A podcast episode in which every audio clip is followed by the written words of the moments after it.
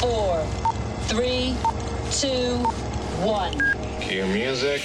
This is Movies First with Alex First. There's not much at stake, only the destruction of the world. Before you take the cudgels to me, of course, I say that tongue in cheek. At the core of WW84, Wonder Woman 1984, is one man's maniacal desire to be all powerful. He's a guy on TV, Maxwell Lord, played by Pedro Pascal, who's hoodwinked investors and lost all their money. His stock in trade is oil. Now he's on the seat of his pants and desperate to find a way out. That comes by virtue of getting his hands on a crystal with magical power specifically the power to grant any wish, but that comes at a price.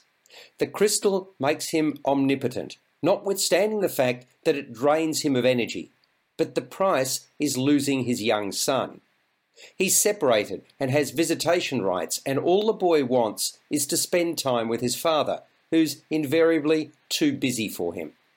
Knowing how powerful the crystal is, Diana Prince, aka Wonder Woman, played by Gal Gadot, who's reunited with the love of her life, her dead pilot lover Steve Trevor, Chris Pine, does all she can to wrest it from Lord's grip. But it's not going to be easy because the power of the crystal has been transplanted into Lord.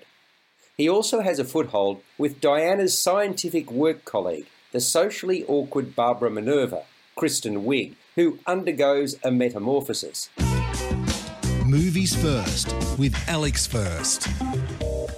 WW84 is one heck of a silly movie. I really enjoyed the first four fifths of Wonder Woman that came out in 2017. The longer this sequel went, the more ridiculous it got. Like the premise, it careered out of control and seemed to go on forever. As much as Gal Gadot tried to be a guiding force and a voice of reason, the script was the problem. That was the work of director Patty Jenkins, who also looked after the initial instalment, Geoff Johns and Dave Callaham, none of whom had screenwriting credits first time round. It felt clunky, thin, and unnecessarily drawn out. Some of the scenes were positively childish. The filmmakers played up the fashions of 1984, which was a bit of fun. A number of the special effects sequences also impressed. I liked Wonder Woman's glowing lasso and the setup involving Diana as a child. Gadot was the best thing about WW84, but when the plot doesn't get the job done, no amount of acting can break the feeling that what you're watching is a waste of time.